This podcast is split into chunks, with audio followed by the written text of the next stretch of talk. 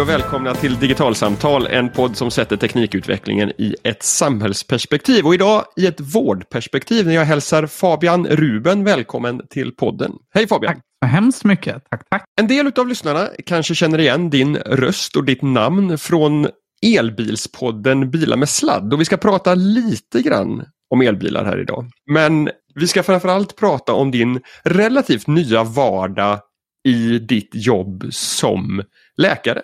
Mm. Och hur det ganska nyligen har förändrats när du är en utav grundarna till en vårdcentral som heter Hälsa Hemma. Mm. Vad är Hälsa Hemma? Kortversionen. Oj, ja, men kortversionen så här. Eh, tänk dig en vårdcentral eh, som faktiskt inte bara finns i din mobiltelefon eller bara på plats eh, liksom runt hörnet. Utan en vårdcentral som finns i din mobiltelefon och hem till dig när det behövs. Så det vi försöker göra, kort sagt, det är att göra Kry, fast rätt om man nu får vara så ful att man säger så. Eh, vi vill vara en vårdcentral som tar hand om riktiga patienter och inte liksom kanske bara de enkla fallen, för det är ganska mycket som inte går att göra digitalt. Ju. Eh, och, så vi är en vårdcentral där man listar sig eh, och sen så eh, försöker vi att hjälpa till så snabbt vi bara kan i vår eminenta app. Och när vi eh, behöver det, eh, eller vi känner att vi behöver träffa våra patienter fysiskt för undersökningar och så, ja, då åker vi ut på, eh, på plats till patienterna hem och gör hembesök. Så bokas det upp i vår app. Då.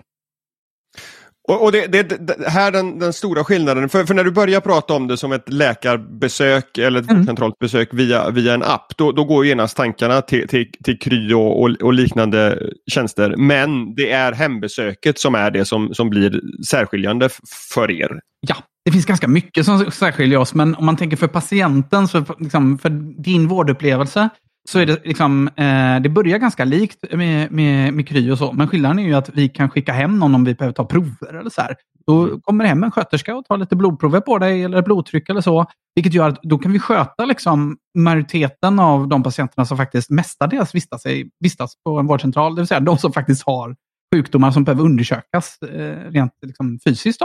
Mm. Eh, och så det vi försöker göra är, vi vill göra något slags mellanting. Vi försöker eh, säga så här, Ja. Det är det traditionella som en vanlig vårdcentral är och det moderna som nätläkarna är. Vi är någonstans eh, mittemellan. För det vi har sett är ju att det finns en del problem med nätläkarna. Det finns många problem med nätläkarna. Eh, men ett av problemen är att de kan inte ta fullständigt vårdansvar. Eh, du får inte träffa samma person eller sådär. Liksom. Så ha, är du sjuk på riktigt så är det liksom, ja, men då, då behöver man träffa samma person och man behöver ibland bli undersökt fysiskt. Och eh, det löser vi med Hälsa Hemma. Då. Och utan väntrum, ska vi säga då. Det är ju det som är så snajdigt. Liksom. Du väntar hemma istället för i väntrummet. Och när vi försnackade för någon vecka sedan eller, eller två eh, så gjorde du en poäng av att det som ni erbjuder är egentligen inte något nytt. Utan det är att rulla tillbaka läkaren så som läkare. Alltså om man tänker sig en Astrid Lindgren-film och läkaren kommer med sin, med sin eh, eh, bruna läderväska med ett stetoskop i. Att, att hembesöken är det egentligen ett, ett ganska traditionellt sätt att, att bedriva primärvård på. Och så är det ju i många länder fortfarande. Och jag tror inte att man behöver gå så långt ens till sagornas värld. Eh, utan jag tror egentligen att man kan prata med sina föräldrar eller så. Då var det ju så. Doktorn kom hem. Eh, det var ju hur naturligt som helst. Eh, och så att det som är liksom kanske mer onaturligt egentligen, det är väl egentligen det här nya vi har hittat på med de här fabrikerna, liksom, som vi kallar vårdcentraler och sjukhus och så, där vi liksom har patienten går in genom ena dörren och så liksom in på löpande band och sen så in i den här fabriken som på något sätt är vårdcentralen då, och sen ut i, genom dörren. Då. Eh, och I värsta fall blir man kvar där ganska länge, framförallt i väntrummet. Då. Eh, och för oss så är hembesöket framförallt ett sätt att trolla bort väntrummet. Eh, för det vet ju alla att vänta på en vårdcentral, om du väntar en timme eller två på en vårdcentral så är det ganska mycket jobbigare att vänta där och inte minst nu då i smittider då, än att vänta en timme hemma. Så sätt då. Eh, men eh, precis, hembesöket, det har ju inte vi uppfunnit på något sätt, men vi har tagit en modern eh, twist på det, helt klart. Eh, och Det som är så kul med hembesöket är att man då får se patienten liksom hemma. Och Det som är kul med det digitala besöket är att det kan fortsätta både före och efter hembesöket. Så att Vi har en löpande kommunikation i vår app, eh, oftast via chatt, men det kan också ske via video eller bilder eller videosnuttar som man skickar fram och tillbaka. Då. Eh, och sen så undersöker vi en mage, säger hej till våra patienter och blir kompis med dem. Och sen så åker vi till nästa patient och på vägen till nästa patient, med att vi sitter två i bilarna, då, så har vi möjligheten att eh, fortsätta samtalet och se till att när prover kommer in och så, att det eh, fortsätter i appen. Då. Så det, det är en, en modern sjukvård med en gammal, egentligen ganska gammal twist, kan man säga. Och, och, då behöver vi komma in på liksom så här hur, hur ni faktiskt lyckas med det här. Därför att den, den, den, första tanken som, som jag fick när jag läste om er, det var ju att ur ett vårdtagarperspektiv så låter det här väldigt bekvämt och, mm. och bra att, att, just att slippa ett, ett sitta i väntrummet på, på vårdcentralen och läkaren kommer istället hem eh, när det är min tur. Men ur vårdgivarens perspektiv så lät det svårt att få mm det här att gå ihop. Därför att du ska plötsligt förflytta dig eller en sjuksköterska hos er ska plötsligt förflytta sig istället för att patienten gör det. Hur, hur, får, ni, hur får ni det att gå ihop? Ja, det är ju här tekniken kommer in då. Eh, alltså, om vi tar den normala vanliga vårdcentralen. De gör ju också hembesök, men så lite som möjligt. De verkligen försöker undvika det. För att det är precis som du säger. Ja, men då måste man ju blocka i en kalender. En doktor eller en sköterska ska blocka tre, fyra, fem tider i en kalender, åka ut till patienten och sen åka tillbaka och fortsätta sin mottagning. Det blir ju liksom inte effektivt. Så att det försöker man ju undvika i liksom allra högsta grad. Då. Men det blir skillnad. Alltså som med allt när man, gör, eh, när man bara gör det, då blir man dels duktig på det. Eh, och Det betyder att vi alltid är ute på vägen och snurrar med våra elbilar då förstås. Eh, du antydde ju där om, eh, mm. podcasten där, så förstås har vi elbilar. Då. Eh, så våra rosa elbilar är ute och snurrar i Göteborg just nu. Och då blir det plötsligt inte så stort steg faktiskt att göra en liten, blir aldrig en omväg egentligen för att vi är ute och snurrar. Så dels är det så. Men sen har ju vi också naturligtvis eh, implementerat liksom modern rutoptimering som är, liksom, det är hämtat från fraktbranschen eh, egentligen. Eh, inte heller liksom något sådär som vi har Eh, uppfunnit från grunden. Men däremot har vi, när vi började titta på det caset så började vi se så här, ah, men eh, shit, det här är ju himla intressant för att vårdcaset är ju faktiskt det är faktiskt ännu bättre för ruttoptimering än liksom, ja, Bring eller DHL eller vad du nu har. Då. För att alltså, fraktbolagen de vill bara bli av med, med sitt gods så, så snabbt det bara går. De vill inte hålla lager och kunderna vill ha eh, sina varor så snabbt det bara går. Men i vårt fall är det ofta så att eh, saker inte alltid är urakuta. Det kan vara så att vi behöver åka på någonting med en gång, samma dag till och med. Och då har vi då luckor i schemat för. Men det kan också, vilket är det vanliga, eh, vara så att vi vet ett helt år i förväg, eller ett par månader åtminstone i förväg, att vi ska besöka den här patienten för att ta ett blodtryck och ta årliga prover. Det är jättemycket av besöken som är årsbesök, till exempel. En diabetiker ska du träffa årligen. En, en, en, någon som har eh, högt blodtryck ska du träffa årligen. Och då plötsligt så får vi ett liksom, idealcase för ruttoptimering. För då är det inte bara geografi som vi ska hålla på och rodda med, utan det är också tid. Och då plötsligt blir det intressant. Och sen så lägg på det att det ska vara rätt personer i bilen. Det ska vara en doktor eller en sköterska och det ska vara rätt utrustning och så. Då blir det snabbt ganska komplext. Men de här delarna har vi knäckt med vår ruttoptimering. Så det är basen att vi kan göra detta. Eh, men, men, du antyder en annan sak här också och det är att ni är, är, är två i bilen. Och det beskrev du också för mig att det är en ganska viktig sak för att få, få det här flödet att, att funka. Ja, och det, eh, det är återigen, alltså man stjäl av de bästa. Det är så här återigen. Liksom. Eh, jag menar, vad är, en, vad är en iPhone? Jo, men det är ju delar. Liksom, alla delarna fanns ju innan man hade uppfunnit iPhonen för, för drygt tio år sedan. Så är det. Man plockar liksom, innovationer och så sätter man ihop det på ett unikt sätt. Och det har ju vi också gjort. Eh, så just det här med att sitta två i bilen, det har vi faktiskt stulit från eh, eh, husläkarjouren som var verksam på 90-talet i Göteborgsregionen. De hade, de hade anlitat en taxi, det är lite kul faktiskt. De hade anlitat en taxichaffis som kunde alla gator och så, för då fanns inga GPS-system och så. Då. Och Han satt och körde och så satt doktorn och administrerade på vägen till nästa ärende eller satt i telefon och pratade med patienterna. Då. Eh, och när vi började räkna på detta, att inte ha en taxichaffis, för vi har ju faktiskt fina GPS-system i alla bilar numera. Eh, men när vi började titta på det, så här, fasen, vi ska ju ha en undersköterska som har körkort, som sitter och kör bilen. Då kan vi ta prover samtidigt. Och så blir det så snajdigt då att när doktorn är inne hos en, eh, en patient, ja då sköter ju den undersköterskan våran chatt under tiden.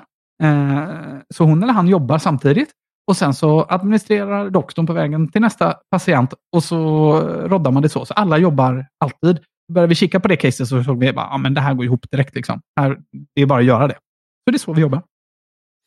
Och så, Som du beskrev också då, det, det som händer här är att eh, väntrummet är dragspelet på, på vårdcentralen mm. där, där, där, där liksom flexibiliteten på något sätt uppstår för ett långt och ett kort vårdbe, vårdbesök. Men att ni flyttar det eh, dragspelet till hem till patienterna men också till då era ruttoptimering så att säga. Ja, och det är ju det är ju skitsvårt för en sköterska som sitter över telefon. När du ringer till en vanlig vårdcentral och så ska, har du ett problem som du vill att de ska hjälpa dig lösa med. Ja, men då, då måste ju sköterskan göra en slags bedömning. Då. Vem ska du träffa? Ska det vara en sköterska, en sjukgymnast eller en läkare? Det är de oftast väldigt duktiga på tycker jag. Eh, och sen så kommer problemet så här, hur lång tid ska vi boka till doktorn? Det är jättesvårt för en sköterska att veta, ärligt talat. Vi har faktiskt väldigt olika jobb. Liksom. Eh, och Det som blir resultatet på alla mottagningar där jag har jobbat, det är att det alltid finns en ständig konflikt där läkarna tyckte, hur kan du boka det här på en kvart? Ja, alltså patienten kanske inte berättar ens samma sak i telefon. Liksom. Det, och sen när man börjar nysta i det så ser man, oj, oj, oj, oj, oj, oj, oj, oj. Här fanns det massvis att nysta i. Och då blir det plötsligt 45 minuters besök och så blir patienterna sittande då, liksom, i, i väntrummet. Då. Eh, och Det brukar resultera då på de flesta vårdcentraler att alla besök till slut blir 45 minuter. Liksom. Och det är liksom någonstans en del, det är inte hela förklaringen, men det är en del till varför du aldrig får några läktider när du ringer din vårdcentral. Liksom. Eh, så därför är det här liksom, dragspelet smart. Då, man. Och dragspelet kan du förstås ha på en drop-in-mottagning på, på en eh, vårdcentral. Eh, du har liksom den här väntrummet då, som någonstans är den här tratten. Liksom. Patienterna trillar ner uppifrån i tratten och så, så sakta men säkert så betar vi liksom, eh, av patienterna. Eh, men väntrummet, det är liksom ett, det är liksom ett problem. det är ett problem. Och inte bara, som kanske de som lyssnar på detta tror, för, för dig som patient, att du blir sittande och vänta och det är tråkigt och så. Utan det är också ett problem för oss vårdgivare. För saker händer i väntrummet. Folk blir förbannade för att de får vänta länge. De får lågt blodsocker och kanske svimmar och någon måste ta hand om dem. Eh, någon som har en epilepsisjukdom som får anfall, vilket liksom, ja, men det brukar de kunna hantera hemma. Plötsligt händer det i väntrummet då för att de är hungriga och, inte har eh, fått någon mat och sådär.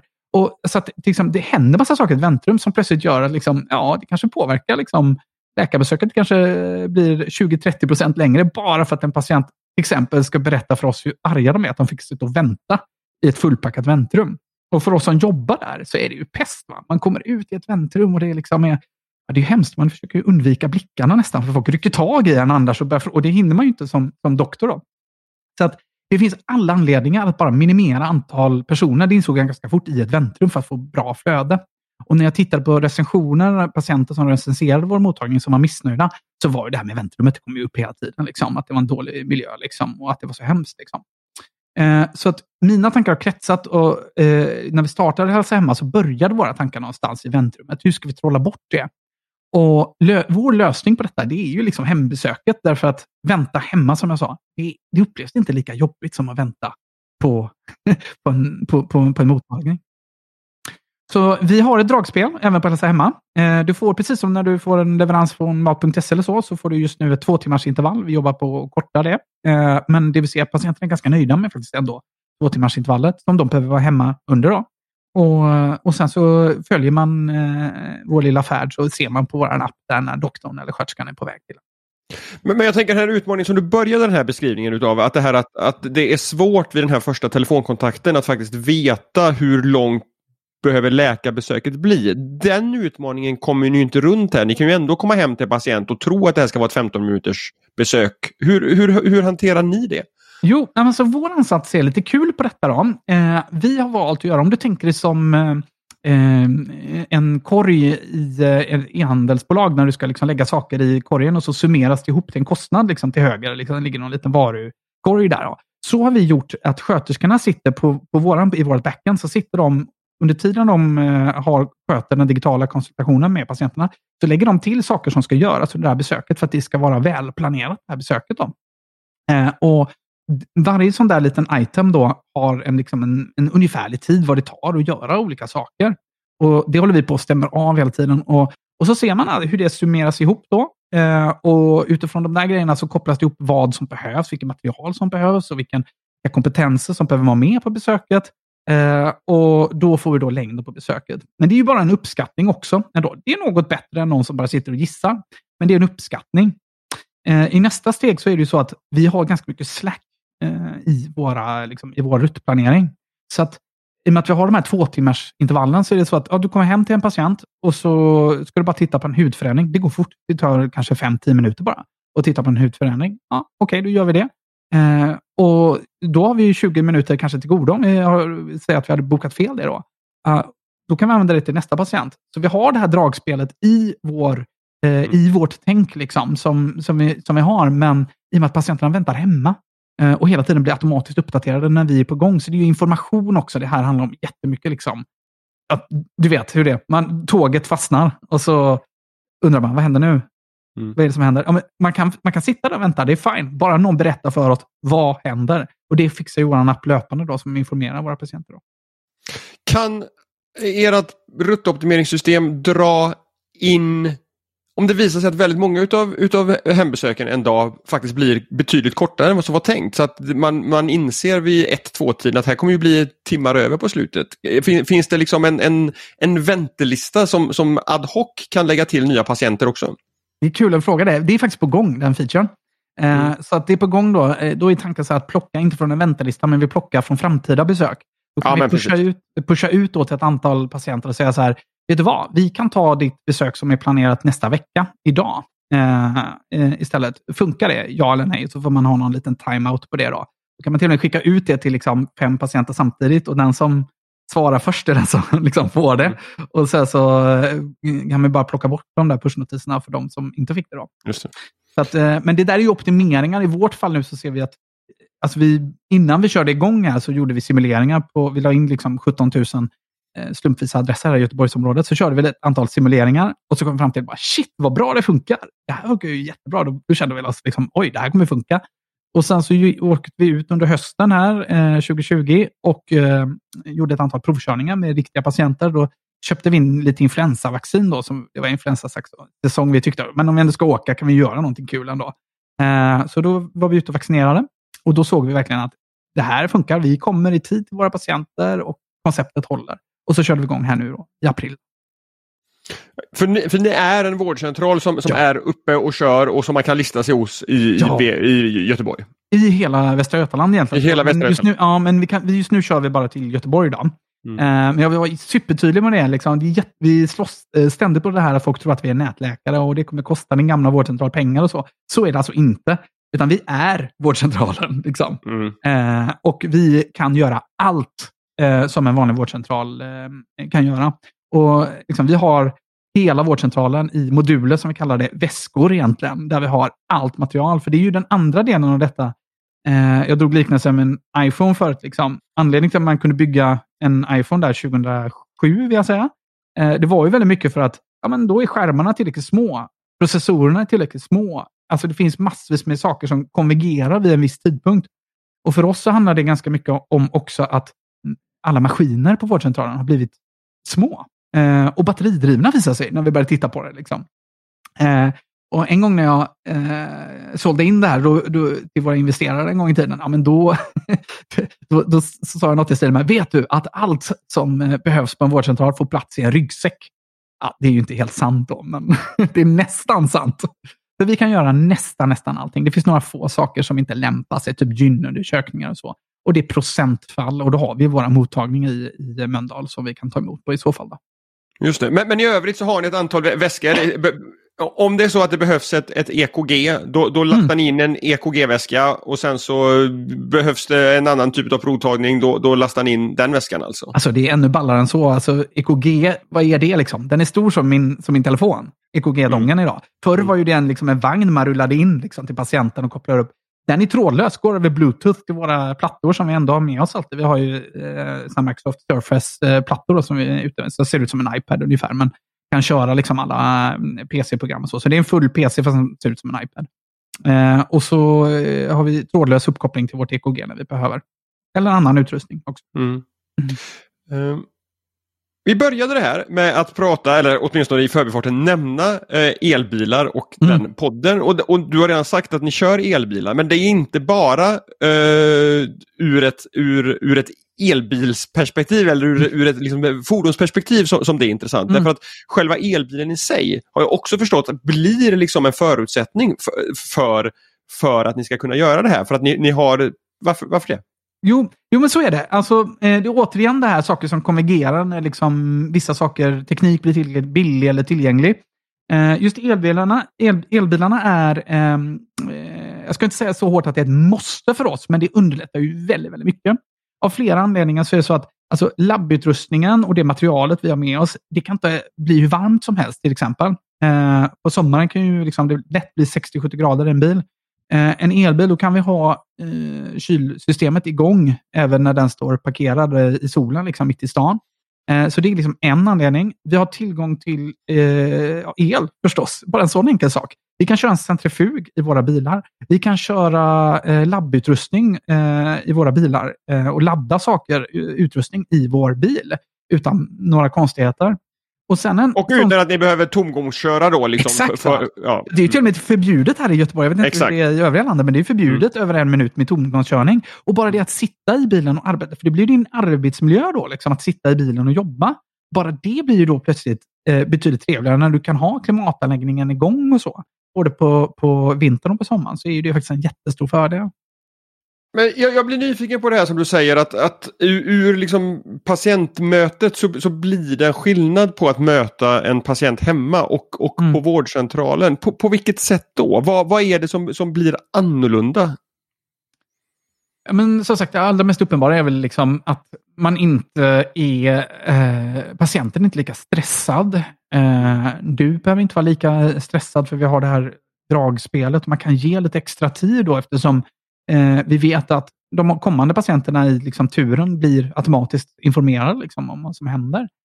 Eh, men också, jag tror någonstans att man kommer hem till ens eh, hemmiljö. Liksom, att jag har varit hemma och gjort lite BVC-besök. Vi har ju BVC också förstås, det ingår i vårdcentralsuppdraget. Och liksom, barnen är mycket mer trygga och liksom, si- sitter inte och vrider sig eller har suttit ute i väntrummet och det är en annorlunda miljö för att föräldrarna också spänner sig. Liksom. Eh, då är det enklare att titta i ett öra. Eller liksom, alltså det, det, det går liksom lite enklare helt enkelt allting när man är hemma på något sätt. Sen finns det andra saker som är utmaningar såklart också. Allt är inte guld och gröna skogar. Utan Nej. man måste ju också liksom, där, ja, men då måste man tänka på så här, vilka skor ska vi ha på oss? Vi har ju gått igenom massa intressanta saker. Så här, ja, men just det, ska vi ha tossor eller skor? Och hur ska vi göra? Liksom? Eh, Och vi kommer fram till att okej, men om vi börjar liksom möblera om lite i lägenheten eller huset som vi ibland behöver för att kunna sitta rätt för undersökning och så. Ja, men då frågar vi alltid om låd. Kan jag ta den här stolen? Går det bra att jag tar den här stolen? Ja, okej, men då tar vi den stolen. Kan jag sätta mig här? Så här enkla saker för att liksom behålla någon slags respekt. För vi kommer ju hem till Ja, patienten. precis. Det är en annan sak, liksom, lite grann ändå. Eh, Ja, för det, det blir någon slags gr- gränsdragning där ändå. Ja. Liksom, att det, är, det är inte patienter som kommer till din arbetsplats utan Ja. du kommer hem. Mm, det är spännande. Eh, det är eh, lite ovant även för mig. Eh, Ja, för, för just den här personliga integritetsaspekten i det. Alltså så här, det, Ja. det jag tar ändå min kropp till en läkare. eh, Ja. Så där, där, där Lämnar in man den på service där, liksom. Lämnar in Ja. den på service. Men, Ja. men, men ändå att du ska visa upp ditt hem och också kliva in i en annan annans persons hem som ändå är i en ganska utsatt position ibland. Ja, så är det. Så är det. Och vi, alltså, vi, vi har aktivt ställt de här frågorna när vi, eh, när vi, innan vi startade. Så gjorde vi liksom lite undersökningar hos äldre framförallt, som vi tänker är ändå en stor del av målgruppen här. Då. Eh, och och det, vi, det vi ser då är liksom att ja, men det här med, vi frågar aktivt så här, känner du att du måste städa huset eller lägenheten innan? Så här, nej, nej, men det kanske jag inte känner. Det behöver kanske inte vara helt kaos. Liksom. Men eh, jag kan säga så här, inte för, inte för att hänga ut mina patienter på något sätt, men folk städar inte alltid. Och det är fine. Vi bryr oss ju inte Mm, om det. nej. Vi bryr oss bara om att hjälpa våra patienter.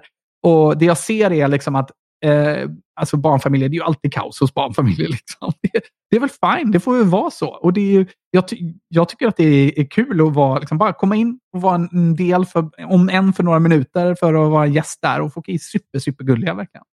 Eh, Men jag, tänker en annan sak i, i, i det att du kommer hem. För jag tänker att i, vi- i vissa fall, om vi pratar om, om, eh, men så här, hur en person sköter sin kost och, och, och motion till exempel. Att du, kan- du kan få intryck eller, eller känslor för det när du kommer hem till någon.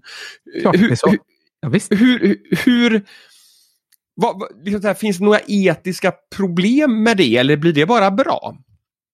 Alltså, jag tycker så här att man ska aldrig anta någonting. Det är mer generellt i min läkargärning. Jag tycker inte man antar någonting. Alltså inte ens om en patient kommer in och är väldigt överviktig så ska man inte anta att den patienten är överviktig förrän du har någon slags objektiv fakta på det. Liksom. Mm. Då ska du ha en vikt att förhålla dig till, liksom, tycker jag. För det är ett känsligt område som många liksom, tycker är jobbigt att, att beröra och prata om.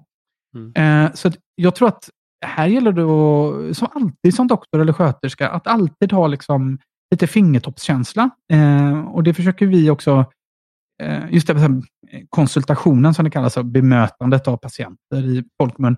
Alltså det är ju en hel vetenskap om hur man mm. bemöter folk. Eh, mm. det, där finns fors jättemycket forskning och så, framförallt från USA där bemötande annars resulterar nämligen i stämningar i USA. Mm. Så att försäkringsbolagen tvingar liksom läkarna att gå på skärmkurser och så där. Då. Eh, och därifrån kommer ganska mycket liksom forskning då, från det här fältet. Och en del av det handlar just om att kanske alltså, lyssna på sina patienter i första hand mm. eh, och höra på vad de säger och sen ställa öppna intresserade frågor. Och det är klart att det ger mig information om hur folk, men det gör det även på mottagningen, folk klär sig eller vilka skor mm. man har och så. Men man ska inte för en sekund tro att det är det som är avgörande. Mm, på sin höjd så eh, är det liksom, ja, det är någonting jag har i bakhuvudet. Liksom. Ja, jag såg här att du kom in med, har, det står Volvo på din, eh, din eh, arbetsjacka här.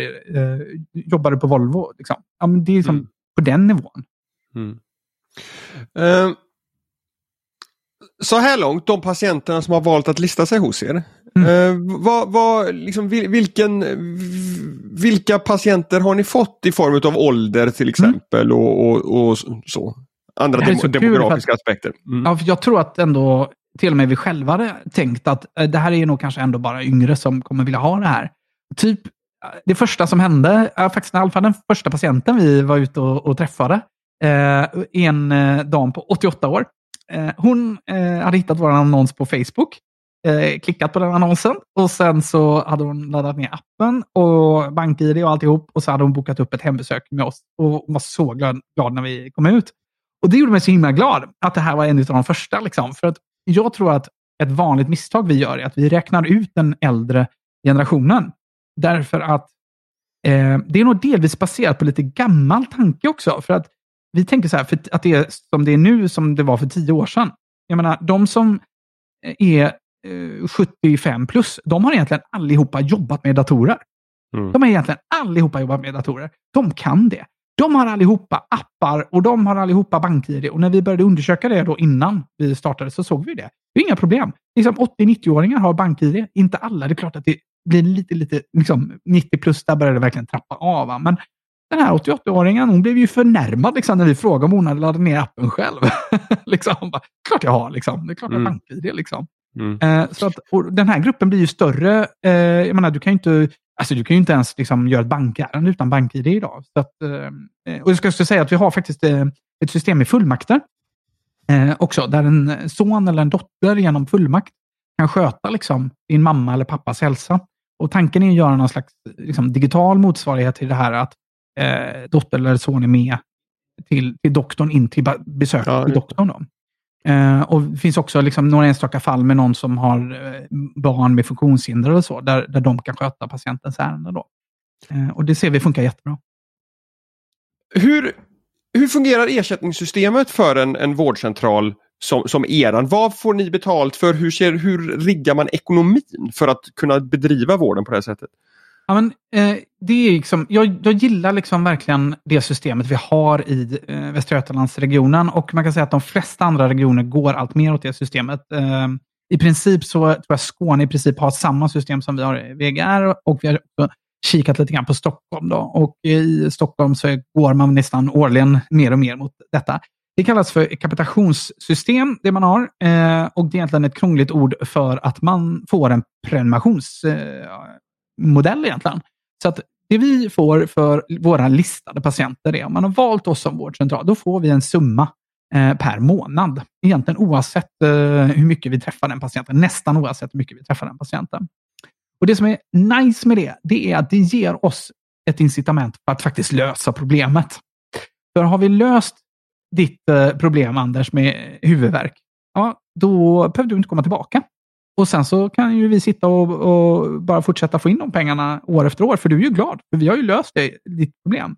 Men om man istället gör som nätläkarna får ersättning, att man får ersättning per besök, ja, då blir det genast, och det här finns det forskningsstöd för, då blir det genast eh, återbesök på återbesök. Och jag har jobbat för en av nätläkarna och det var väldigt eh, klagomål från dem på min sida, för jag är ju van att inte boka återbesök hela tiden utan att eh, patienterna själva får höra av sig i så fall. de ville väldigt gärna att man bokade återbesök. Liksom. Och det är ju för att de får betalt per besök. Då blir det fler återbesök. Men då låter det å andra sidan som att att ha unga friska patienter listade hos sig blir en god affär medan att ha äldre och sjukare patienter listade hos sig blir en, blir en dålig affär. Eller tänker jag fel? Ja, för att alltså, det här har ju de tänkt på, de som sitter med detta. Det här är ju inte, det här är ju inte perfekt det här systemet, det ska vi verkligen säga. Eh, och det är delvis designat så att man inte ska kunna liksom, lista ut hur det fungerar för att kunna manipulera med det. Då. Men just den här med den liksom, fasta listningsersättningen, den delen av systemet är, eh, liksom, den är lätt att, att förstå hur den fungerar. Därför att det är helt enkelt en så här U-formad kurva. Eh, där du eh, för 1-2-åringar, det är ju BVC då, så det är liksom vårdtungt då. För 1-2-åringarna, ja men där, eh, där får du rätt bra betalt. Liksom. Och sen så får du nästan ingenting liksom, för en frisk eh, 18-åring. För det är här vi förväntar oss att eh, liksom, befolkningen ska vara ganska frisk. Och sen så sticker det iväg där, kring 65 där någonstans. Ja, men då börjar det liksom ersättningen ticka upp liksom varje, för varje år som går. Och så upp till 100 så får du riktigt bra betalt då förstås. Eh, så det är en del av systemet. Och sen finns det en annan del av systemet som kallas för ACG. Och Det är liksom designat som en, mer som en black box. Att inte vi ska kunna manipulera det. Men där är bland annat att vi matar in diagnoserna då, eh, som styr vår eh, ersättning. Då. Det är ett eh, engelskt system, tror jag, om inte jag missminner mig, eh, som man köper in då. Och sen så matar de in lite statiska värden, tror jag, där på kansliet. Och sen så får vi inte veta riktigt hur det fungerar, för det är liksom en del av idén. då. Men delvis då för att kompensera om det är så att ni, ni trots allt har ja. en 22-åring som får en, en, en kostsam diagnos. Att, att ni ska få en, ja just det. Ja, så att egentligen alltså att ha en sjuk patient med kroniska tunga diagnoser och sköta dem bra så att de blir friska och inte blir vårdkrävande. Det, då gör du liksom, så en bra affär, om man får uttrycka sig så, som vårdgivare. Så jag tycker att det är ett, verkligen inte ett perfekt system. Jag tycker att det är ganska väl avvägt här faktiskt, måste jag säga. Mm. Och Det skiljer sig då från eh, nätläkarna, ska jag säga. Eh, nätläkarna får ju betalt liksom, per besök, för de har ju lite kortslutet systemet. De har ju valt att etablera sig i Region Sörmland för det, de, får ju, de är ju gratis besökande där i Sörmland. Då. Och då, det systemet är ju tänkt att vara så här, ja, men du besöker din moster i Sörmland eh, eh, och så bryter du benet där och så söker du till en vårdcentral. Eh, och då ska ju liksom det gå en faktura från den vårdcentralen i Sörmland till din hemmaregion där du är listad. Då. Och det systemet har man valt att utnyttja för digitala besök då, som förstås kan vara var som helst. Mm. Så vi blev ganska förvånade när nätläkarna drog igång där eh, någonstans, eh, var det fem år sedan, någonting sånt. Och det började komma liksom en kostnadspost som inte vi hade sett på vårdcentralen innan. Nätläkarna är en jourcentral. De är en jourcentral. De är jätte, jättebra på att vara snabba, korta, enkla liksom, russinvård. De plockar russinen ur kakan. Så. Det, det är de bra på. Eh, men de är liksom inte lösningen på liksom, primärvårdens problem. Liksom. Mm. Det vill jag hävda att hälsa hemma är på ett helt annat sätt i alla fall. Mm. Om du får blicka framåt när det gäller, om vi släpper liksom, eh, hur, hur hälsa hemma och, och liksom vård, eh, kopplar in i liksom vårdsystemet utan tittar liksom mer på den, den tjänsten och den typen av vård som ni kan, kan bedriva här. Och, och så tänker vi på hur teknikutvecklingen ser ut i, i omvärlden. Vad, vad, vad känner ni att ni saknar idag som man kan tänka sig kommer liksom vara på plats rent tekniskt möjligt om 5-10 år? Hur kommer Hälsa Hemma och en liknande vårdcentral funka fem eller tio år fram i tiden? Nej, men precis, och det vi ser är ju så himla tydligt att det finns ett stort intresse eh, från techbolag och även bland befolkningen i gemen för hälsa. Eh, och det vi ser är ju att det kommer allt mer liksom smarta gadgets. Eh, mm. det första vi egentligen började märka på vårdcentralen, det var att folk sprang och köpte blodtrycksmanschetter. Oj, oj, nu börjar folk ha blodtrycksmanschetter. Eh, hur ska vi förhålla oss till det? Folk, plötsligt kommer det en massa patienter och frågar om saker som, som vi normalt brukar ha fullt kontroll över. Ja, då är det många då som liknande Google kommer ungefär, va? blir lite provocerade i min bransch kring det. Um, och då brukar jag alltid försöka så här, det behöver man inte vara provocerad över, utan uh, nu får vi förhålla oss till det här. Liksom. Och vilka möjligheter ger det oss också? Ehm, jag kan säga som, jag tycker blod, blod, blodtrycksmanschetterna var ett bra första liksom, test för oss i sjukvården på ett sätt. För att det som hände var ju att jättemånga fick bra koll på sina blodtryck plötsligt. Men det som också hände var att folk tog blodtryck på fel sätt och inte förstod varför man tar ett blodtryck eh, och hur ofta det behöver tas. Eh, vilket då inte är särskilt ofta i regel, ska jag då säga också. Eh, jag hade till och med några sådana här som jag kallade då för blodtrycksneuroser. Folk som började ta blodtryck hela tiden och så blev de oroliga för sitt värde och så tog de det igen och så blev det ännu högre. För, ja, blir man orolig, då går blodtrycket upp och så ska mm. det vara. Eh, nu tycker jag så här att den, den läxan börjar liksom folk lära sig och det här börjar sjunka in i befolkningen och det ser vi inte så ofta längre. Så det var liksom lite av ett övergående problem. Och Det tycker jag är intressant. Okej, okay, så befolkningen börjar lära sig vad blodtryck är. Det är ju jättebra, tänker jag, som doktor. Jag har ju ett allmänbildande liksom, uppdrag också. Så eh, nu då, vad vi ser då kring hörnet då. Vi ser ju att eh, de här klockorna som jag har på mig idag, eh, Apple Watch, ja, du har också en sån ser vi. Eh, de har ju EKG eh, sedan ett tag tillbaka. Eh, och eh, man tror ju då, liksom, från kardiologhåll, liksom, att vi kommer hitta väldigt mycket mer flimmer och behöver liksom, kanske till och med justera riktlinjerna för hur det är flimmerbehandlingen. Liksom, nu plötsligt börjar vi hitta massa flimrar som vi kanske annars inte hade upptäckt. Hur ska vi göra med dem? Ska de ha samma mediciner? Har de samma risk för stroke, då, som är det man är orolig för med hjärtflimmer? Eh, jag menar, en Apple Watch är lika bra för att hitta ett, ett, flimmer. Den är inte lika bra för att hitta en hjärtinfarkt, men den är lika bra för att hitta ett flimmer som eh, liksom ett 12-avlednings-EKG som vi eh, har med oss när vi undersöker våra patienter. Och så kommer ju nu nästa version av Apple Watch. Eh, ganska nyligen kom ju med POX-mätare, alltså syreupptagningsmätare. Superspännande. Det här är ju liksom det här är ju saker som jag vill veta om jag har en akutpatient. Liksom. Jag hade en patient idag där, eh, där liksom frågan var så här, mm, 112 eller inte. Då visar det sig att hon har en egen poxmätare hemma. Fine, sätt, sätt poxmätaren på fingret. Okej, okay. 99 procent. Fasen var bra. Okej, okay, den är inte medical grade. Okej, okay, den är kanske inte ens C-märkt, vad vet jag. Kanske sån här China Export eller vad det är. Många, många av de här. Men det ger mig en fingervisning om, om liksom vad detta är för något. Ja, fingervisningen jag sätter på fingret, så det var ju extra roligt då. Eh, men, ehm, och då får jag pulsen där också. Mm. Um, och Det slutar med att istället för att rekommendera henne att ringa 112, som jag var inne på när hon berättade för detta, resulterade att vi kunde åka hem två timmar senare, tog ett riktigt 12-avlednings-EKG och konstaterade allt är lugnt. Allt är lugnt. Mm. Och här besparar vi liksom, vi besparar en, eh, en utryckning. Liksom. Mm. Jag tror att allt mer flyttar in i klockorna. Allt mer flyttar in i de här smarta eh, gadgetsarna som vi har. Eh, och då tror jag att det blir jätte jättekul för oss att börja integrera med den datan. Att börja liksom ha här, att vi, vi kan liksom efterfråga att ja, men kan du skicka det här EKG till oss? Eller kan du sätta den här poxmätaren på fingret för oss?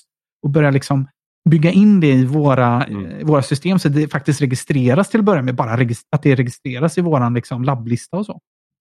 För, för, det intressanta här är ju liksom att nej, du kanske inte kommer få och nu är jag verkligen ute på tunn is, men jag, jag, jag tänker så här att, att du kommer kanske inte få samma höga precision i en konsumentpryl eller någonting som, som, som patienten har hemma. Men du får å andra mm. sidan en kontinuitet, kontinuitet, kontinuitet. Du får mer data helt enkelt. Mer data, precis. Ja. Och att det, det, det, har ett annat värde ja. än vad en, en väldigt precis engångsmätning har för vissa typer av diagnoser och tillstånd. Visst.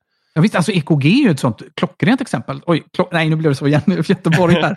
klockrent exempel. Men det är ju verkligen det. Det är verkligen ett jättebra exempel. För att eh, eh, chansen att vi ska fånga ett hjärtflimmer precis när vi tar ett EKG är ganska liten. Därför gör mm. man ju ofta så att man skickar ut något som kallas för tum-EKG som faktiskt är väldigt jämförbart med eh, Apple Watch som bara man sätter två tummar på.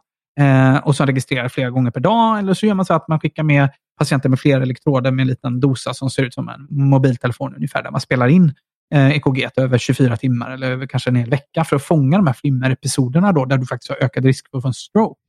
Eh, och, så att du har helt rätt i det. Mer data i det här läget kan, inte alltid, men ofta vara eh, verkligen att föredra. Och sen vill jag också säga någonting om det här med eh, consumer grade. Det är klart att man måste ju som seriös vårdgivare också, liksom, ja, men då måste man ha riktiga grejer. Liksom. Man kan inte ha vad som helst.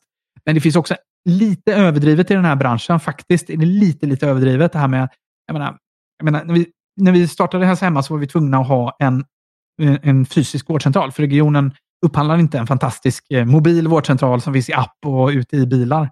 Utan de upphandlar en vanlig vårdcentral. Så då måste vi uppfylla alla de kriterierna.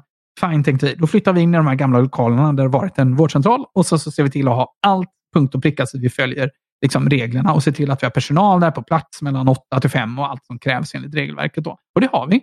Eh, men i det så ingår också att köpa en provtagningsstol. och en provtagningsstol visar sig kan kosta lätt 60 000. Varför det? Jo, för den ska vara godkänd enligt alla regler och den ska vara si och så. Och då tänker jag mig så här, jag vet inte om det är så, men jag tänker mig att det är så här, att det har suttit någon lobbyorganisation som tillverkar den här typen av material och sagt så här, det är klart att vi ska ha det bästa som man kan fälla om patienten svimmar och eh, att det är säkert så ingen trillar ur och sådär. Och så har man liksom satt ganska absurda säkerhetskrav för att någon har lobbat in det. För att sälja en stol för 60 000 blir ju ganska bra marginaler av. Eh, och Jag tänker att det är så på ganska mycket medicinsk utrustning. Eh, kanske kan man med mer data faktiskt, alltså, jag menar, Apple gör ju också en del bra forskning faktiskt på sin mm. klocka just nu. Så att jag tror att i slutändan kommer det, de ha ett solitt case som säger så här, men den här kan du använda för att diagnostisera mm. några saker. Alltså. Det tror jag.